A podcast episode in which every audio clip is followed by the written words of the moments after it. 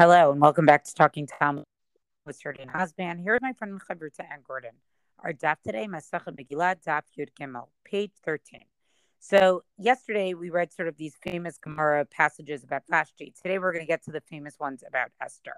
I'm going to start a little bit before just because I think there's an interesting detail about Mordechai that they start with. Um, and again, they're really just sort of going line by line uh, through the through Megillat Esther and just explaining what these psukim mean. And so they start with the pasuk Asher Haglam Yerushalayim, right? Mordechai, who had been exiled from Yerushalayim, um, which is in Esther chapter two, verse six. Um, Amar Rava Shagalam And Rava says this teaches us that Mordechai sort of went into exile with his own will, wasn't forced um, as other as other people were. Um, and that's sort of a careful reading where you know it says Asher Haglam Yerushalayim, right? Who had been exiled, right? As opposed to it saying Asher Hayam Min Hagolah, who had been from the exile. So you know, it, it it just shows us sort of they're not just sort of things up, but just to sort of give some nice flourish or color uh, to the to the Megillah, but they're really reading very carefully uh, the words itself. And then it goes on to say, Vayihi um, Omain et Hadassah. And he, Mordechai, right, raised Hadassah, right? Hadassah, who's Esther. And this is, again, we're now we're in Parak Bet of Megillat Esther. This is uh, verse 7. Kari le Hadassah, Bakari le Esther. So the verse calls, calls her Hadassah and also calls right? And so the question is, what was her real name? Tanya. We learn in a brisa. Rabbi Meir Mer Esther Shma. Rabbi Meir says her name is Esther. Velamini Krashma Hadassah. Why was she called Hadassah? Al Shema Tzadikim Shenikru Hadassim. After the righteous people who are also called, um, who are called, uh, you know, Tzadikim. And so the Hebrew word for, you know, a myrtle is a Hadass. Um, and so she's called Hadassah, right? And we know that there's a connection between like Hadassim and and and Tzadikim. V'chein hu omer v'chu omed bena Hadassim, right? And so where do we get this connection from? Is from a verse in Zechariah chapter 1, verse 8, which is describing Zechariah's vision um, as he was standing with Hananiah, Misael, and Azariah. And so it says that, you know, there was sort of the Shekhinah, the some type of divine presence that was with the Hadassim. Um, and so many people interpret this to mean the Hadassim are actually tzaddikim. Now they give the opposite one. Amar Rabbi Yehuda, Omer Hadassah Shmas. Rabbi Yehuda says, no, her name was actually Hadassah, Velamini Krash Master. Why is she called Esther? Al Shem Masteret Divara, because she used to conceal the facts about her. Like she wouldn't reveal who she actually was. Right? The pasuk says, uh, this is in the same parak, verse uh, 20, that she wouldn't say anything about her people. And now we have another approach. Rabbi Nechemia Omer Hadassah Shema. Rabbi Nechemia says her name was Hadassah. Belamini created Esther. Why was she called Esther? Shayu Omota Alam Korinota Al Shum Is Taher, because the nations of the world used to call her after the moon, right? That's what Is Taher means. Um, and the idea being that uh, Sahada is moon in Aramaic. So Esther is similar to that word, and it's sort of supposed to be like some type of name of beauty. It's a way of saying how beautiful she was. Um, um, and I just think it's interesting because certainly uh, when we talk about the names, I think Esther is a much more popular name than Hadassah. Um, and we also still call it Megillat Esther. We don't really call it Megillat Hadassah. And also, she's referred to as Esther in the Megillah. So having these two Tanaim who say that no, she must have been really Hadassah was her real name, I just find to be interesting because she's really referred to as Esther throughout the Megillah. Um, then they're going to have another approach here. Ben Azai Omer, Esther lo aruka velo kitzara haita, elo benoni kadasa. So Ben Azai says Esther wasn't tall or short. She was of average height, basically like a Hadassah, right? Um, which is sort of, I don't know, to me, this was the most interesting one. Um, and uh, okay. Um, and so, um, and so therefore, that's why she's called that. Um, and then finally, we have Rabbi Yeshua ben Karcha says, Esther Yir Yir Yir So this is a very famous passage that Esther was greenish. She had some type of green skin coloring, right, like a Hadassah, basically. Um, and she also had was had this touch of grace, uh, you know, by God that made her appear beautiful uh, to everybody. But the idea of why she's called a Hadassah seems to be because she seemed to be green. So many people spend time trying to understand what is this idea of her having a green complexion. I've seen things that maybe it's related to a description uh, in uh, from a Greek word Greek word of chloris, right? Like chloroform, you know, that we have, uh, and uh, you know the idea that it's like green also. So does that mean? But in Greek, maybe that was more of like a yellow green. So is it some type of olive skin?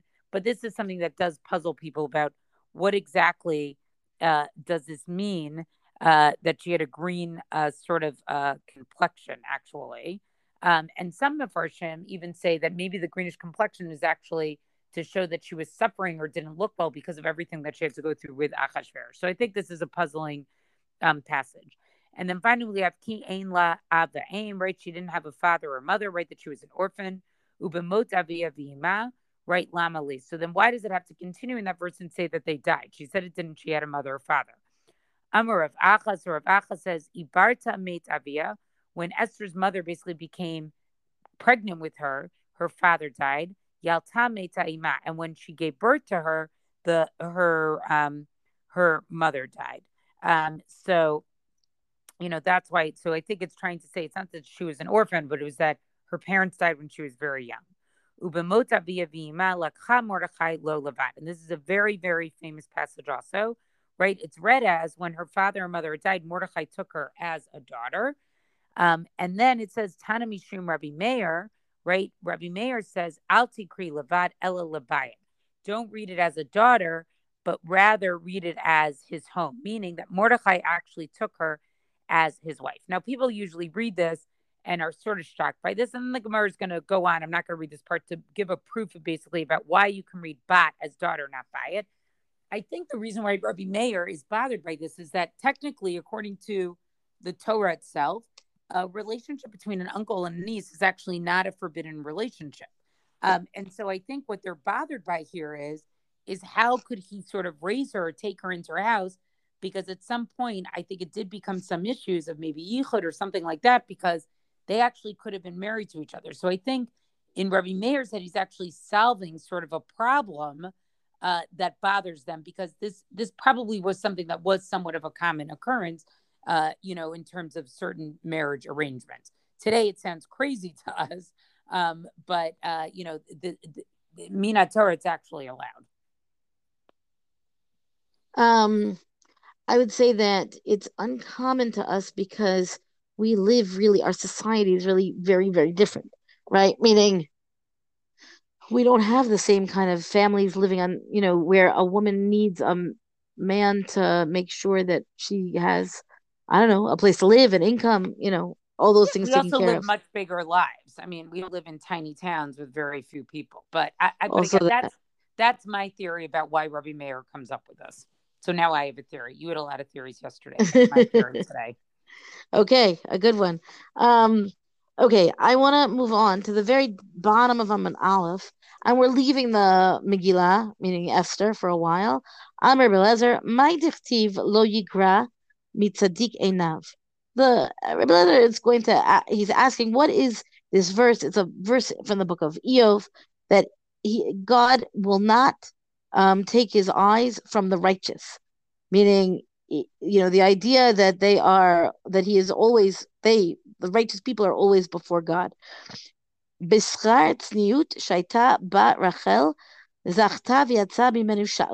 So what happens? What does it mean that he God doesn't take his eyes from the from the righteous?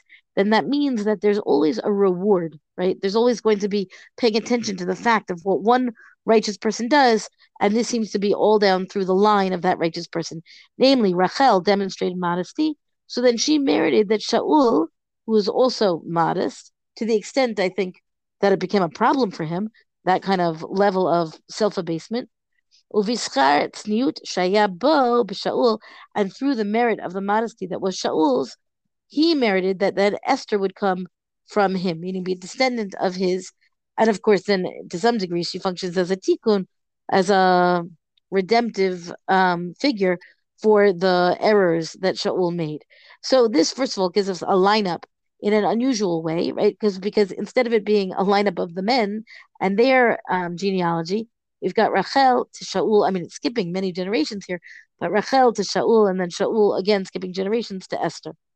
And the unifying trait here seems to be modesty, tzniut, humility. I don't know. We can define this.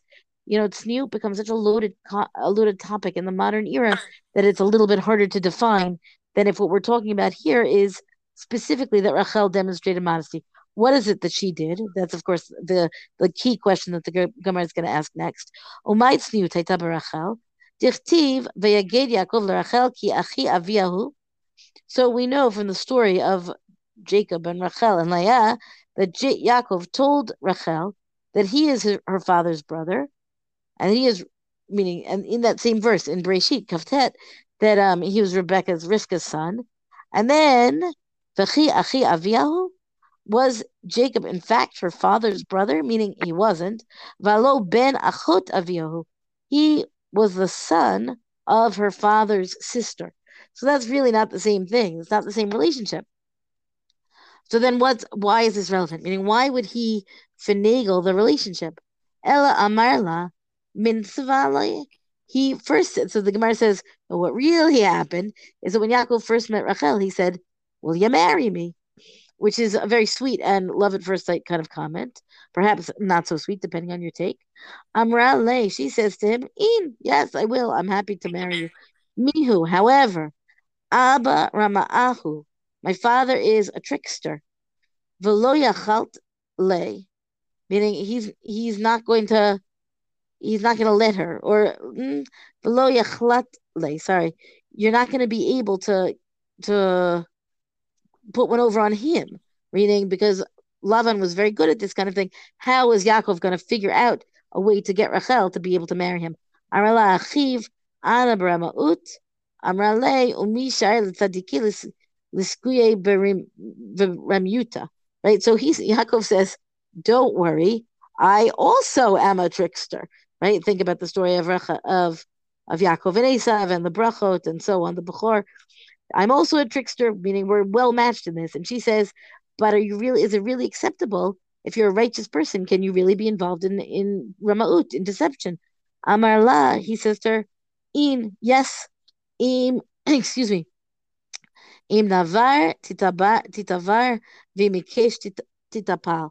There's a verse from the book of Shmuel that says, if you prove that, if you demonstrate that you are pure, that you are with the uh, group of people who is pure, then, then when you're dealing with people who are tricky, you yourself will end up being, you know, very um, refined and subtle. Meaning, you treat people as they are so that if you're with pure people, uh, refined people, be refined, and if you're with tricky people, then be tricky, trickster. I guess I I don't know. These words don't. It's not that they don't translate well. It's that it's that they were talking about character traits, and you know, okay, fine. So then Amar La Omayra Miuta, and he says to her, Yaakov says to Rachel, what is he going to try to trick me with? Meaning, let it let me be prepared. Amar Le Itli achta dikshisha minai. He says, I've, she says, I've got a sister who's older than I am. Velo mitzvli mikama, and she, you know, she won't get married. Rachel will not get married before the older sister will get married. Masar la simanim. So Yaakov gave her certain simanim, certain signs, right? These hints or whatever that she should be able to demonstrate to him that she was Rachel and not the sister. He hasn't met the sister yet, according to this way of interpretation, right? Oh, I'm sorry. Not that she won't marry before Leah, but that Lavan, her father, won't allow her to marry off before before the older sister is done. Meaning the implication is, and she doesn't spell it out fully here, that he's going to trick Yaakov with the older sister. So that's why Yaakov then gives these simanim, these very famous simanim, that she should be able to prove that she is Rachel and not the sister. Kimata Lilia, when it came to be that night, Amra, so she says to herself, Mekaspa achtai, my sister's going to be embarrassed. The sartinu nihila, so then she gives, Rachel gives the sister, whom we know to be Leah, the signs, right, so that she'll be able to demonstrate to, to Yaakov that she knows the signs. Hello, it's it's as if she's Rachel, except for she's really not. And then that's why the verse says you know, lo and behold, it came to be the morning and it was Leah. Meaning until that point, he did not know. How could he not know? Didn't wouldn't she not have known the signs? And the answer is yes, but she knew the signs. Miklal da ad hashta lav Leah. She was Leah all night.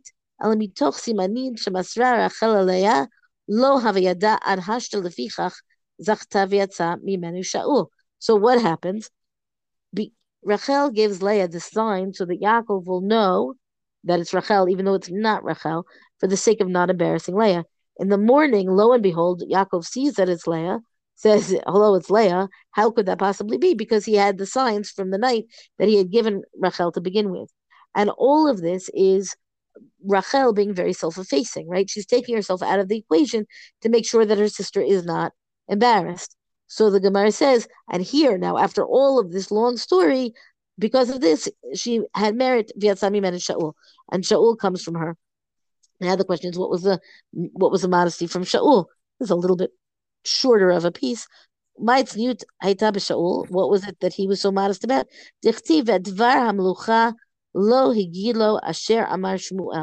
So when Shmuel talked to him about the kingdom, right? Um, he didn't he didn't go around telling everybody that Shmuel had promised him that he would be king, right? That's that's a pretty big deal, right? Considering that that's you know it's a it's a big shift in position but it's also the kind of thing that you might even think that the people would need to hear. It would give them confidence. It would give i don't know there, there's a lot of ways he could have justified it and he didn't. He kept quiet about it. And because of that zachav menu esther. And because of that esther whom we know to be modest for all kinds of reasons would descend from him from him. Meaning that's that's the lineage from Rachel to Shaul to Esther in the expanded form.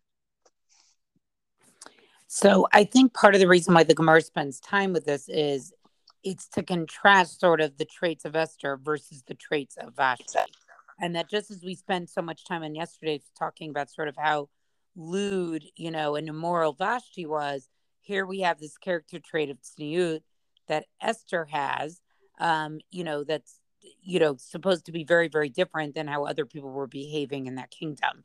But i also think it's interesting the same way that we sort of tried to link previously on yesterday's stuff that this whole episode was sort of a punishment for something that the jews had done you know also trying to link like esther to you know people before her to shaul. And i think again this is because the the story itself is problematic. God doesn't appear. It's a story that takes place in the diaspora, and so making all of these little connections are ways for sort of Chazal to solidify the place of Esther in the canon itself. I would say one step further. I think about Esther's modesty. Like, why is that essential to the story? Remember, she's chosen through a beauty contest, right? Which is quite literally parading the girls, and that is how it is described, for parading these young women before the king and everybody else to gawk at. And this happens, this kind of parade happens fairly, you know, several times anyway. It's not just a, a one off. And I feel like if you can emerge from that unscathed and remain your same self, you know, that's a big deal. And I think that the way we know that Esther was, of course, she was going to, right? Well, is because she came into the, the setting you know, with tzniut, with modesty to begin with. She wasn't there to be showing off. She was there to be modest. And and so Midrashim also say this is part of what actually got her chosen, right? Because she wasn't there with showing off all her range of identities and how anything she could be.